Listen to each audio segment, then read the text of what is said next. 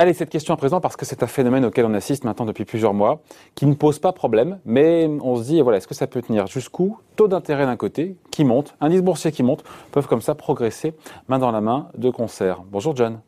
Bonjour David. John Plassard pour la Banque Mirabeau. C'est vrai que c'est, on a eu ces tensions euh, récentes qui sont un petit peu calmées depuis quelques jours sur les marchés obligataires américains, qui jusqu'à présent n'ont pas empêché, n'ont pas pénalisé euh, les bourses mondiales, alors que les, les marchés taux, il faut le dire, ont connu leur pire trimestre aux États-Unis, leur pire trimestre depuis 40 ans. C'est quand même c'est surprenant ou pas? Parce que le mouvement sur les taux américains n'est pas anecdotique. 70 points de base comme ça en trois mois, c'est pas rien. Voilà. Et c'est vrai qu'on dans l'inconscient collectif, on pense souvent que bah, une montée des, de remontée des taux est mauvaise pour les actions. Pour l'instant, les deux montent ensemble. Mais jusqu'à quand? Pour l'instant, il ne se passe pas grand-chose. Euh, effectivement, il n'y a pas de choc. Euh, on a vu aussi par le passé que ça pouvait, il pouvait aller de, de consort ces, ces, deux éléments. On l'a vu surtout à la baisse. Hein. Vous vous souvenez, David, notamment en mars de l'année passée, lorsque le marché s'était littéralement effondré à cause de, l'arrêt de l'économie avec le, euh, coronavirus. Évidemment, bah, le 10 ans américain s'était aussi effondré. Même chose en 2008, on avait eu la baisse de la même euh, ampleur pour les deux euh, actifs. Euh, à la hausse, on l'a constaté aussi hein, en 2016 et 2018. On a vu que les deux arrivaient à monter ensemble. Oui, mais jusqu'à un certain point. Jusqu'à un certain point, exactement. Alors, la, la, la, question. Donc, attends, je coupe, John. Donc, la relation, elle n'est pas, elle est pas univoque entre justement, encore une fois, parce que les taux qui baissent, le marché qui monte, les taux qui montent, le marché qui monte. Enfin, donc, en gros, quoi, quoi, quoi qu'il se passe sur les taux, les actions peuvent monter. Et c'est pas ça la conclusion. Vous savez une chose, David, c'est qu'historiquement, euh, on constate que les indices réagissent mieux sur le moyen terme, pas sur le court terme, mais sur le moyen terme, à une hausse des rendements qu'à une baisse. Hein. Oh. C'est contre-intuitif. Ah ouais. Évidemment, la question qu'on doit savoir, et vous avez euh, plus ou moins évoqué avant, c'est de savoir la vitesse de la hausse, la rapidité de la hausse. Et là, euh, c'est la question qu'on se pose actuellement. Parce que, attends, John, parce que Là, si les taux souverains remontent, c'est parce que les perspectives économiques, notamment aux États-Unis, sont meilleures. La campagne de vaccination avance à vitesse grand V, à marche forcée là-bas. Euh, il y a ce, ces plans de soutien, de relance, d'urgence de, Joe Biden. Et donc, c'est vu comme quelque chose de positif.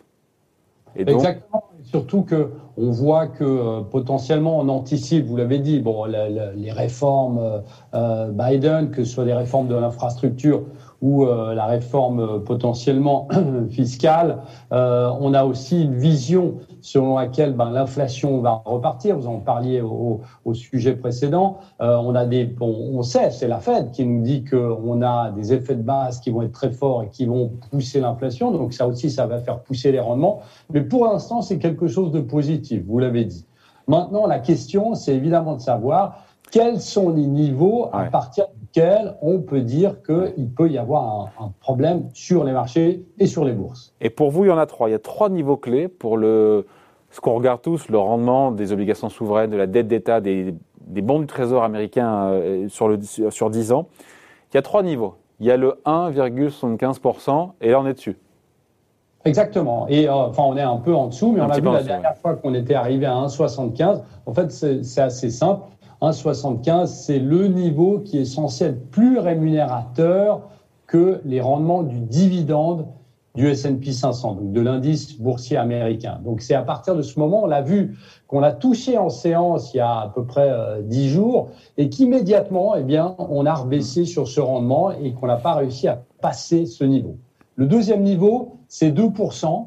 2%, pourquoi? Parce que c'est le niveau psychologique où les fameux, vous savez, les programmes cités, c'est des programmes qui travaillent sur le momentum des marchés, sont placés. Ils étaient placés à 1,50 avant et on avait vu que dès qu'on avait passé ce niveau, on était immédiatement monté à 1,60. Là, c'est la même chose.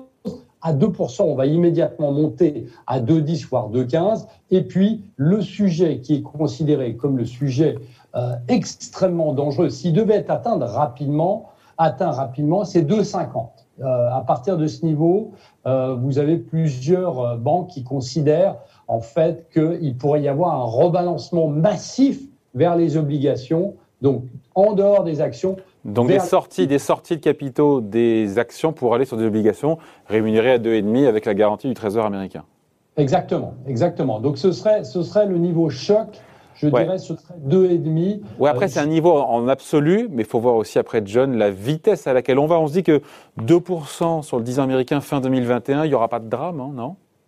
Non, écoutez, euh, fin 2021, si euh, la, croissance économique repart comme on le pense, si on a le taux de chômage qui baisse, on a vu, hein, les chiffres de l'emploi officiel sont en train de baisser, si on a l'inflation qui repart, eh bien, on estime ici que effectivement à 2% en fin d'année, euh, c'est d'ailleurs mon objectif, à 2% en fin d'année, ça ne devrait pas être un choc. Mais maintenant, si on parle de 2,50 dans dans le prochain trimestre qui arrive, bah là, ça peut poser problème.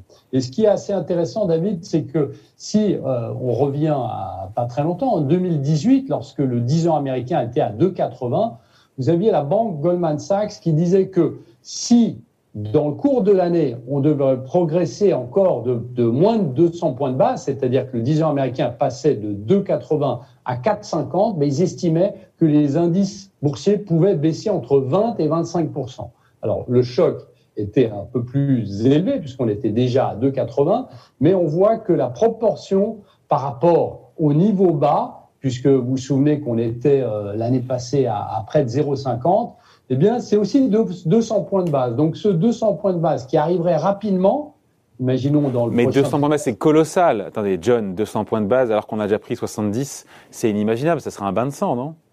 Euh, écoutez, alors, bain de sang, je ne sais pas, mais euh, euh, vous savez, souvent, il faut se référer à l'histoire. Et on voit, vous savez, David, il y, a, il y, a, 10 ans, on était à 4% et on vivait très bien avec des taux plus élevés. Donc aujourd'hui, quand on parle de 2,50, eh bien, c'est la rapidité de la hausse. Bah oui, c'est ça. C'est pas vraiment le niveau. Ouais. Après, on se dit qu'il y a peut-être des secteurs qui pourraient, pour le coup, quels sont les secteurs qui sont à risque d'ailleurs, euh, et ceux qui pourront bénéficier d'avoir des rendements d'un 10 ans américain élevé? Il y a surtout deux thématiques qui sont à risque ici. C'est évidemment les secteurs qui sont les plus endettés, euh, puisque évidemment le, la charge de la dette va être plus élevée avec des, des rendements plus élevés. Et donc là-dessus, on parle de, de, de, des, euh, des, des, utilities, on parle des secteurs des télécoms aussi qui pourraient être euh, fortement impactés. Et puis on parle aussi évidemment de, euh, de le secteur euh, immobilier avec les taux hypothécaires qui euh, montent et qui sont déjà en train de monter aux États-Unis. Donc ça, ce serait le côté négatif. De l'autre côté, bah, on a plutôt la, la thématique cyclique et notamment avec les banques euh, qui pourrait continuer à monter. Et là-dessus, euh, on a le secteur euh, de la technologie, lui qui pourrait, à partir de 2%, si on y arrivait rapidement, pas à la fin de l'année, mais à partir de 2%, qui lui pourrait avoir un choc. Pourquoi? Parce que on estime que si on augmente de 100 points de base euh, s'il si, y a une augmentation de 100 points de base de 1% sur le 10 ans américain, ben, on a une réduction des multiples cours-bénéfices sur euh, le secteur de la technologie qui serait beaucoup plus élevé que sur le sur le, l'ensemble du S&P 500. D'ailleurs, on l'a bien vu, hein, la tech a le plus morflé entre guillemets quand les taux américains se sont se sont tendus. Ce qu'on retient, c'est que actions euh, et taux longs ne peuvent pas monter indéfiniment comme ça en même temps. Et voilà. Effectivement. Effectivement, euh, on voit qu'à un moment à un autre, il y a un choix qui est fait de la part des, investisseurs. On voit qu'à un moment, euh, alors que les obligations étaient complètement délaissées, ben, on voit qu'à un moment, on se dit que bon, avoir une rémunération assez euh, sympathique entre guillemets à 2,50 par exemple ou à 3, eh bien c'est moins risqué que d'aller sur des actions. Et donc, effectivement. Il y a ce risque d'avoir une bascule des marchés actions vers les marchés obligations, enfin les marchés obligataires, euh, qui est lié donc à un niveau dans l'absolu, mais qui est lié aussi à la vitesse à laquelle on ira vers ces niveaux. C'est là où c'est compliqué, c'est bidimensionnel. Hein. Clairement, clairement. Ici, euh, il faut pas qu'il, en fait, il faut pas qu'il y ait un choc. Il faut que ça se fasse de manière assez, assez naturelle. Euh, et lorsqu'on parle de manière assez naturelle, bah, la, la, Réserve fédérale américaine a aussi une responsabilité là-dedans, parce qu'on imagine bien que plus ils vont parler d'une normalisation, même si ils nous ont dit qu'ils n'allaient pas monter les taux avant fin 2023, mais dès qu'ils vont nous parler d'une normalisation, d'une réduction des achats euh, d'actifs, par exemple, imaginons qu'ils le fassent en juin, ben on va voir le rendement de 10 ans américain qui va monter encore plus, voire monter assez rapidement. Est-ce qu'il y a une plus forte corrélation entre ce qu'on appelle le tapering, la réduction des achats d'actifs par la Fed sur les taux américains, que pour le coup la perspective d'une hausse des taux courts J'espère que on nous suit là. Exactement, c'est ce qui est assez compliqué, c'est ce qui se passe exactement en 2013, euh, lorsque la Fed décide de normaliser, lorsque les investisseurs sont pas préparés, eh bien là, on a un choc sur les marchés. Euh, qui ne dure pas très longtemps parce que le marché continue à monter après, mais c'est là où, euh, en fait, ce qui est très important dans cette progression euh, du rendement du 10 ans américain et son impact sur les marchés, c'est là ce qui est très important, c'est que les membres de la Réserve fédérale, les membres de la Banque centrale européenne, même si elle est en retard sur le cycle, eh bien, doivent communiquer, doivent dire bah, presque chaque semaine, expliquer ce qu'ils vont faire pour ne pas que le choc soit trop grand. Bon voilà, merci. Explication et point de vue signé John Plassard donc pour la Banque Mirabeau. Merci John. Bon week-end. Merci David. Salut.